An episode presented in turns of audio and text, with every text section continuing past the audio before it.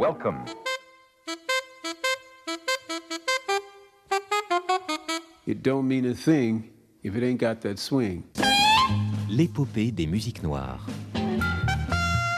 Joe Farmer, Nathalie Laporte. Fellas, I'm ready to get up and do my thing. jigida kani jigi misɛnya o man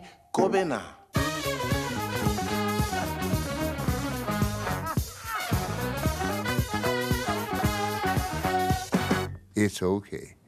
You know, it's okay.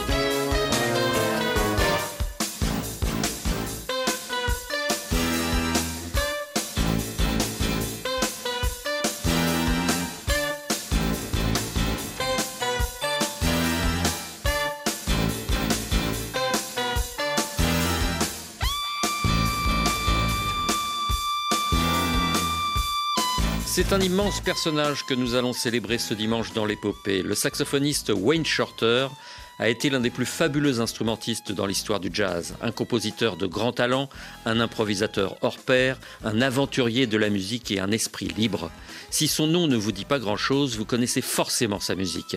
Il fut le partenaire de Miles Davis, le cofondateur du groupe Weather Report avec Joe Zawinul et un soliste admirable.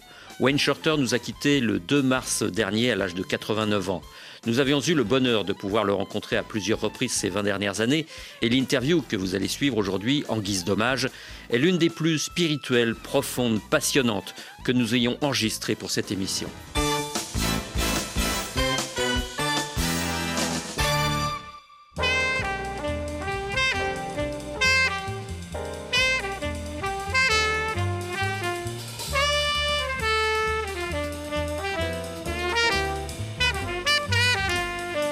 C'est au sein du quintet de Miles Davis, au cœur des années 60, que Wayne Shorter se fait remarquer. Il est alors un jeune jazzman fougueux qui partage la scène aux côtés d'autres musiciens en devenir. Tony Williams, Ron Carter et Herbie Hancock.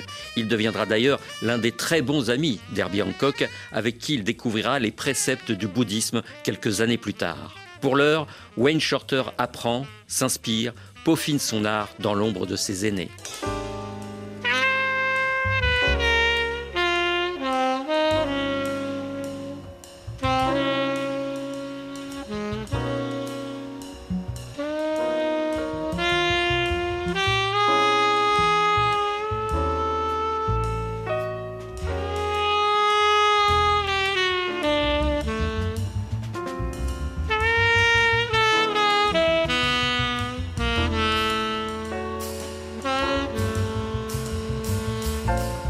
Ses talents d'interprète, Wayne Shorter était aussi un grand compositeur et certaines de ses mélodies marqueront l'histoire du jazz.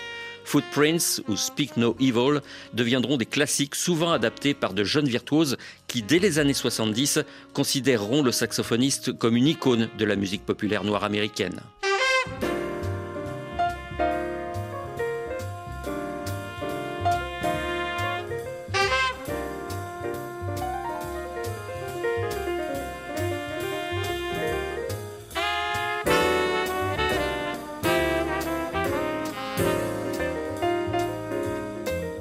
L'aventure aux côtés de Miles Davis s'achève au tournant des années 70.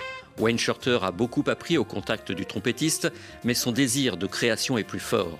C'est donc en compagnie d'un autre leader qu'il va poursuivre sa quête d'absolu. Il s'associe au pianiste Joe Zawinul et fonde Weather Report.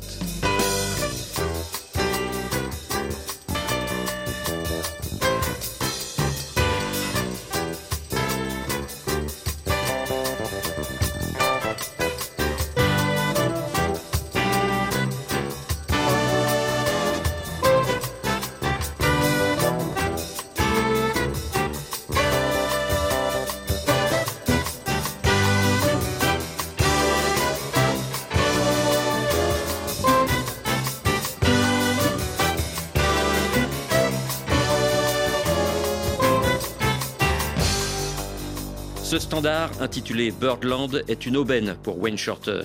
Il sait qu'à travers ce véritable tube, composé par son ami Joe Zawinul, sa notoriété va croître très rapidement. C'est le cas. En l'espace de 5 ans, il passe du statut de jazzman inspiré à celui de légende éclairée. Wayne Shorter joue dans la cour des grands et fascine ses contemporains. Le succès de Weather Report et cette exposition médiatique constante finissent par le lasser. Les tournées incessantes, la vie de star du jazz ne lui conviennent plus. Il tient à préserver la quiétude de sa bulle créative et pour retrouver la sérénité nécessaire à son inspiration, il se réfugie dans une forme d'expression plus spirituelle, le bouddhisme. Il y recherche la pureté, l'innocence, la naïveté et le calme de la méditation. Dès lors, son jeu se transforme, devient plus aérien. Wayne Shorter atteint la plénitude à laquelle il aspire.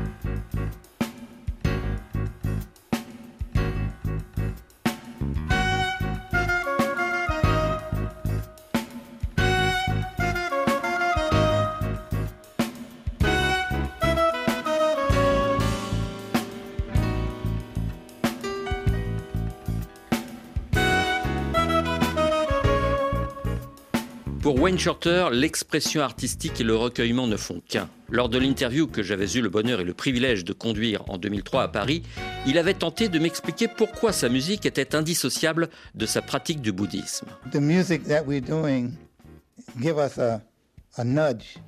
La musique que nous jouons nous incite à ouvrir les yeux sur le fait que nous sommes des entités éternelles.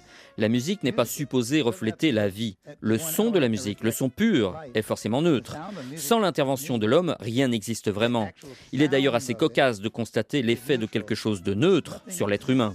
Peut-on se mettre en colère contre la musique? Peut-on hurler ⁇ Je dois tuer cette musique ?⁇ L'illusion qui nous pousse à croire que la musique est vivante, que la sonorité de certains genres musicaux engendre le mal et fait ressortir la bête qui est en nous, cette illusion peut faire des dégâts. C'est cette illusion qui vous incite à vous battre pour quelque chose auquel vous croyez jusqu'au jour où vous réalisez que vos convictions personnelles sont aussi celles de votre voisin, que vos goûts sont aussi ceux du voisin. Soudain, que reste-t-il de votre propre jugement?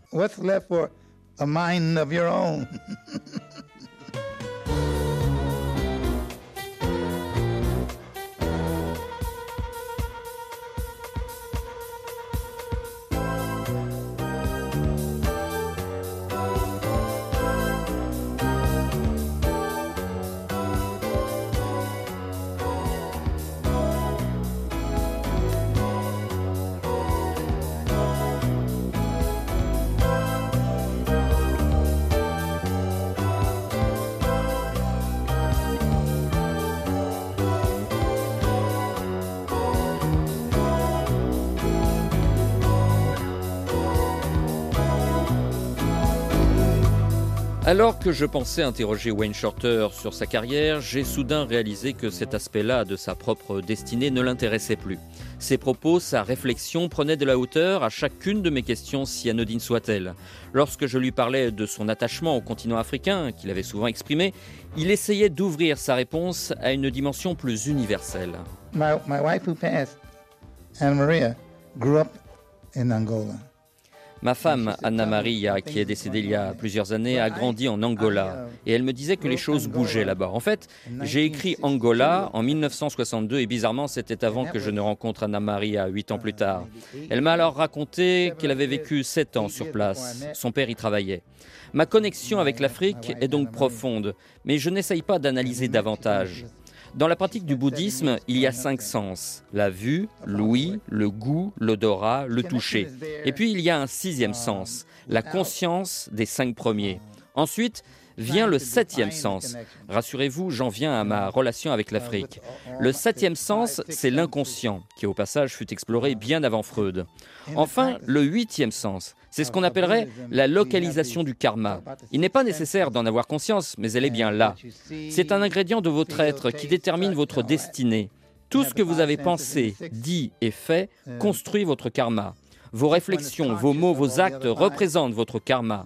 Ce huitième sens, c'est un peu comme une carte génétique. Il résume vos aspects positifs, négatifs, votre histoire. C'est votre ADN spirituel. Il est commun à chaque être humain, à chaque être vivant dans l'univers. Il ne s'arrête pas aux limites du continent africain. Ainsi, mon rapport à l'Afrique passe par ma quête de sagesse que mon karma fait évoluer à partir des éléments que vous m'apportez à l'instant présent à savoir cette réflexion sur l'Afrique et la manière dont j'appréhenderai le futur, ma destinée. En un mot, quelle sagesse puis-je construire à partir de mes réflexions, mes déclarations, mes actes dès ce moment précis et qui soient en relation avec la destinée du continent africain dans le concert international?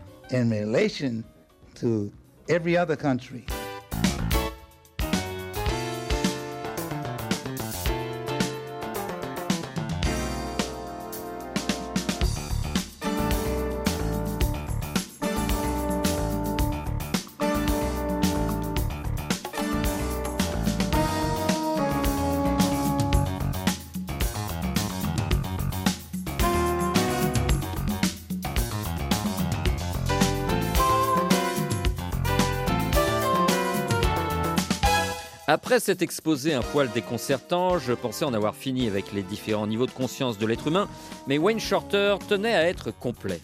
The ninth conscious is the place where the essence of your Le neuvième sens, c'est l'endroit où l'essence même de votre existence réside. Cette part de vous-même ne connaît ni le bien, ni le mal, ni la laideur, ni la beauté.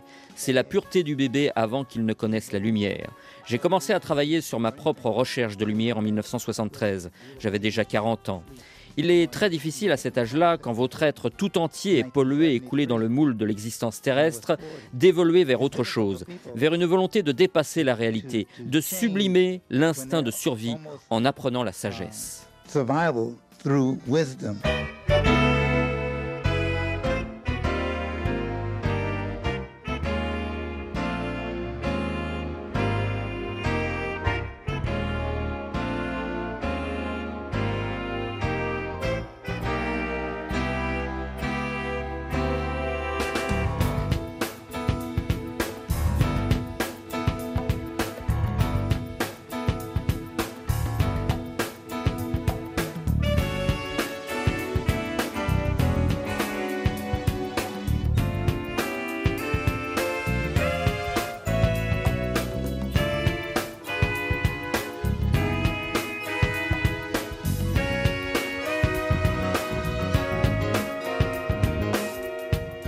Progressivement, notre discussion avait évolué vers d'autres champs d'investigation. Alors que je cherchais le moyen de le ramener à la musique, Wayne Shorter continuait de m'enseigner les bases de ses connaissances spirituelles.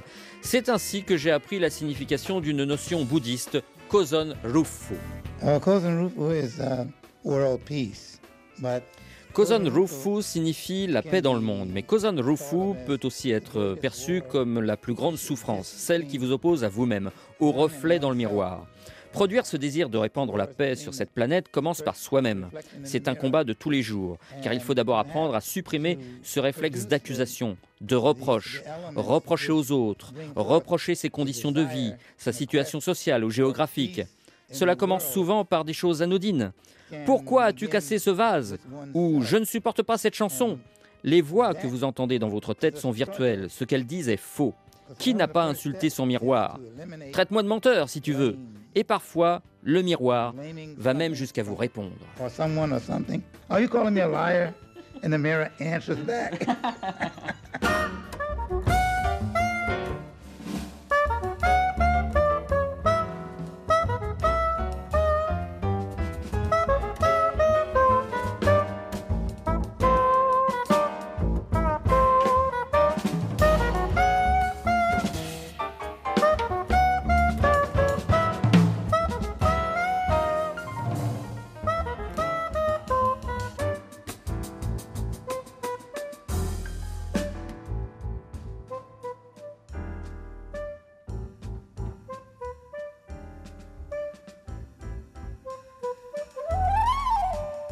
La paix dans le monde, la sagesse, l'introspection, cette conversation avec Wayne Shorter était devenue philosophique, mais sa réflexion, parfois difficile à suivre, avait tout de même réussi à me captiver. Um, Tous ces événements qui secouent l'Amérique et le reste du monde, et notamment quand l'histoire se répète, quand les mêmes déclarations insensées se font entendre du genre la solution ultime c'est ou on ne résoudra pas ce problème par le dialogue, tous ces discours sont vides de sens tant que l'échange entre les peuples, quelle que soit leur langue, est régi par des conditions de vie et une vision très limitée que l'on s'impose à soi-même. Quand on décide de vivre une existence éclairée, la réflexion évolue et la négociation peut porter ses fruits. Le dialogue ne peut avoir lieu et prendre de la hauteur que s'il y a un respect mutuel absolu. Malheureusement, quand cela arrive, l'instant de compréhension et de plénitude est si fugace que vous n'avez pas le temps de vous demander si pardonner était la bonne option. Vous êtes déjà parasité par autre chose. Mais s'il vous plaît, pardonnez vos ennemis. Ayez une pensée éclairée. Vos ennemis, en un sens, sont vos amis. In a way, far-reaching way, enemy is a.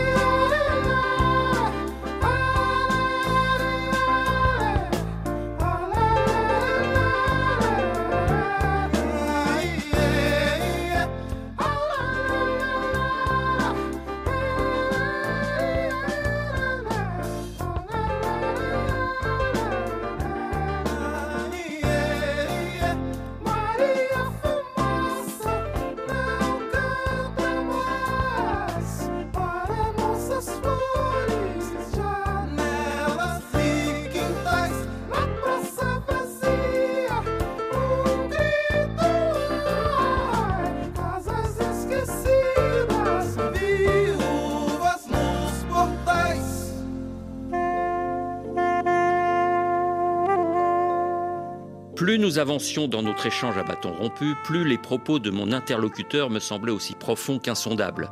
Disons-le, la dimension cosmique de notre discussion me laissait pantois, même si Wayne Shorter suivait son raisonnement avec une logique et une acuité irréfutables.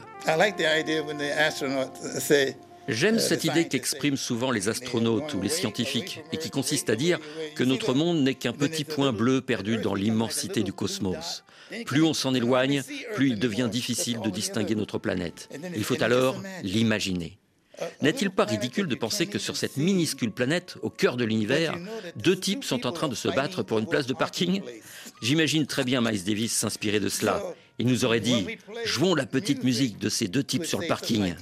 Two people fighting over a parking place. Why don't you play that? Can you play that?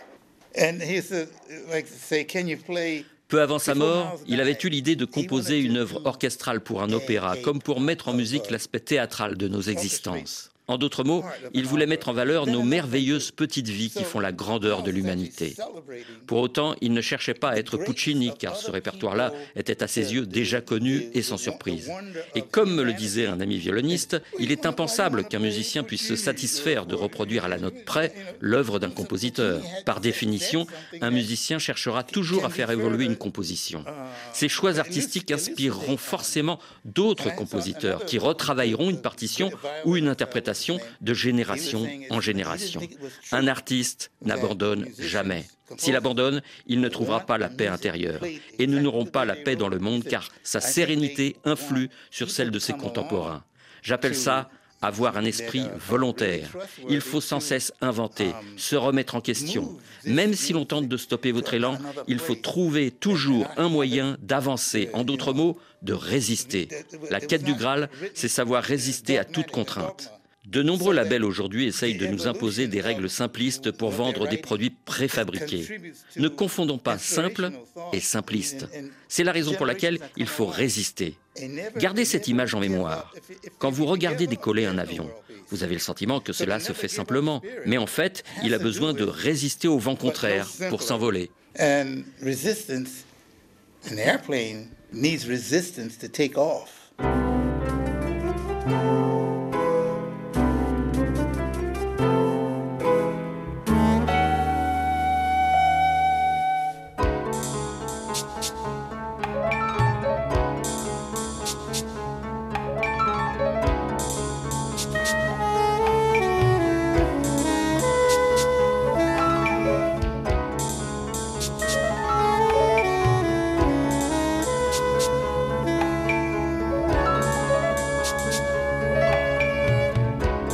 Ma persévérance à vouloir l'interroger sur sa propre destinée finit par porter ses fruits. Après de longues minutes consacrées à la spiritualité du jazz et de son être, Wayne Shorter accepta de remonter le cours de l'histoire.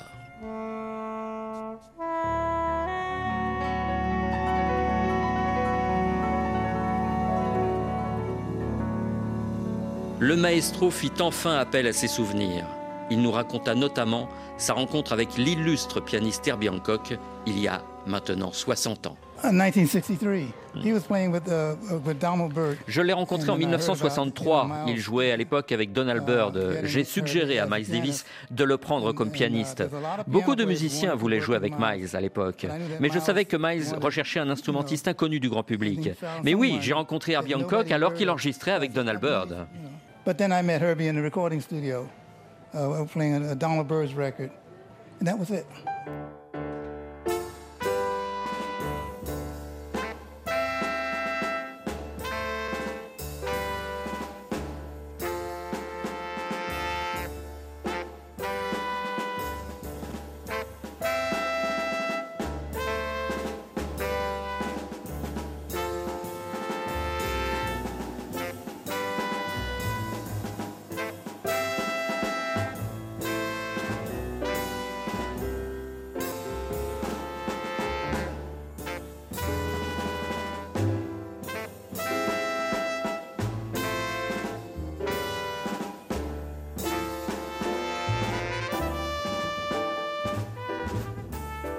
Alors que le pianiste Herbie Hancock débutait son aventure musicale avec le trompettiste Donald Byrd à l'aube des années 60, son futur meilleur ami, Wayne Shorter, était déjà directeur musical de l'orchestre du batteur Art Blakey. Autant dire que sa destinée s'annonçait lumineuse et bientôt rythmée par des rencontres déterminantes, puisqu'il deviendra un pilier essentiel du quintet de Miles Davis, où il retrouvera son alter ego Herbie Hancock. Mais au-delà de ce parcours prestigieux, il faut insister sur la maîtrise parfaite d'un art, le jazz, et un sens de l'improvisation inné. Très tôt, ce besoin d'être musicien animait son esprit vif de jeune adolescent noir dans l'Amérique des années 40. I think I wanted to play uh, a musical instrument, particularly a woodwind instrument. Je pense que je voulais de longue date jouer d'un instrument de musique, plus particulièrement d'un instrument à vent. Ainsi, j'avais le sentiment de trouver ma place dans la société. Ce sont d'abord les musiques de films qui m'ont inspiré. Pour moi, avoir un instrument de musique entre les mains signifiait pouvoir à mon tour participer à la vie culturelle. J'ai commencé par jouer du piano et j'essayais de reproduire à l'oreille les musiques que j'entendais dans les films au cinéma. J'étais surtout attiré par les gimmicks que l'on entend dans certains films dramatiques, dans certains films d'horreur ou de science-fiction, dans les westerns également. C'était souvent des mélodies faciles à fredonner et donc reproduire au piano. Un film d'aventure comme Simbad le marin m'a beaucoup marqué, notamment grâce aux thèmes musicaux et aux répliques des acteurs que je m'empressais de reproduire avec mon frère le soir dans notre chambre commune. Nous restions éveillés jusqu'à 3-4 heures du matin, notamment le week-end parce qu'il n'y avait pas école le lendemain, et nous passions la nuit à recréer les dialogues que nous avions entendus dans le film. Parfois, nous inventions même nos propres tirades et nous prenions un malin plaisir à reproduire certaines scènes du film. Quand le héros tombait du toit de sa maison, la musique avait une tonalité particulière. C'est cette musicalité-là que nous tentions de reproduire vocalement avec mon frère.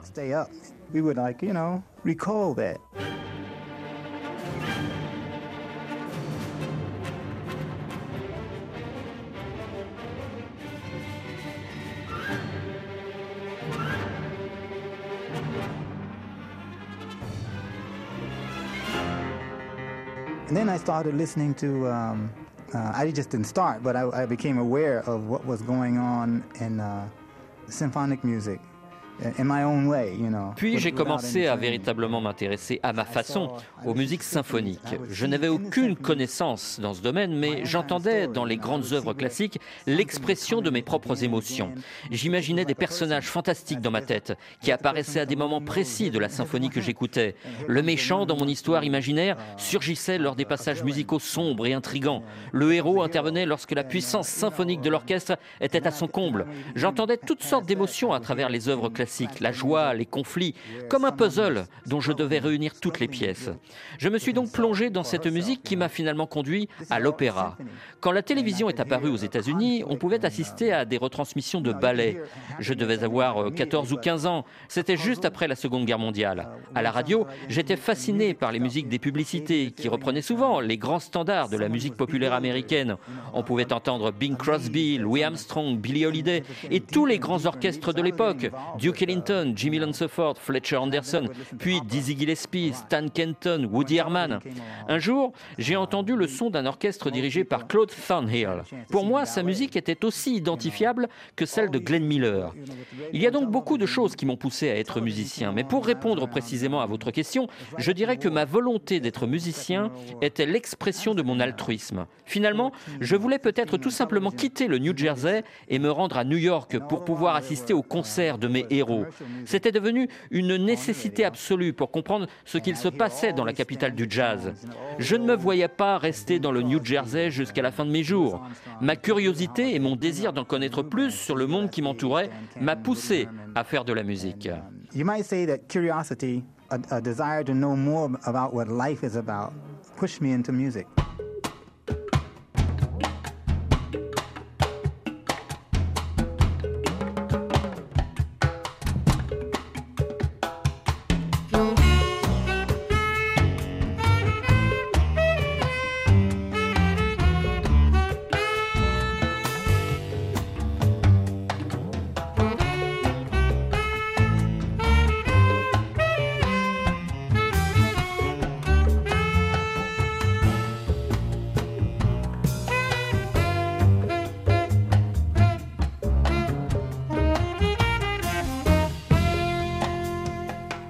2 mars 2023, un géant de l'épopée des musiques noires s'en est allé. Wayne Shorter avec 89 ans. Nous continuerons à l'écouter et à nous inspirer de sa sagesse, à le célébrer sur les ondes. Petite remarque personnelle, il fut l'une de mes premières rencontres professionnelles. J'avais 23 ans et mes questions naïves ne l'avaient pas dérangé une seconde. Il avait pris le temps de me répondre. Notre conversation s'était poursuivie après avoir coupé le micro pendant plus de 40 minutes. Cet homme était généreux, attentif, et son absence ne sera comblée que par sa musique éternelle et intemporelle. Merci mille fois à Nathalie Laporte pour avoir réalisé en urgence cet hommage auquel nous tenions et toutes nos excuses à Kalajula dont nous évoquerons l'album Asro ultérieurement. Quant à Ismail Touré du groupe Touré Kunda, évidemment, nous lui rendrons également hommage d'ici peu. Passez une bonne semaine, on se retrouve dans 8 jours. Dans quelques instants, le journal.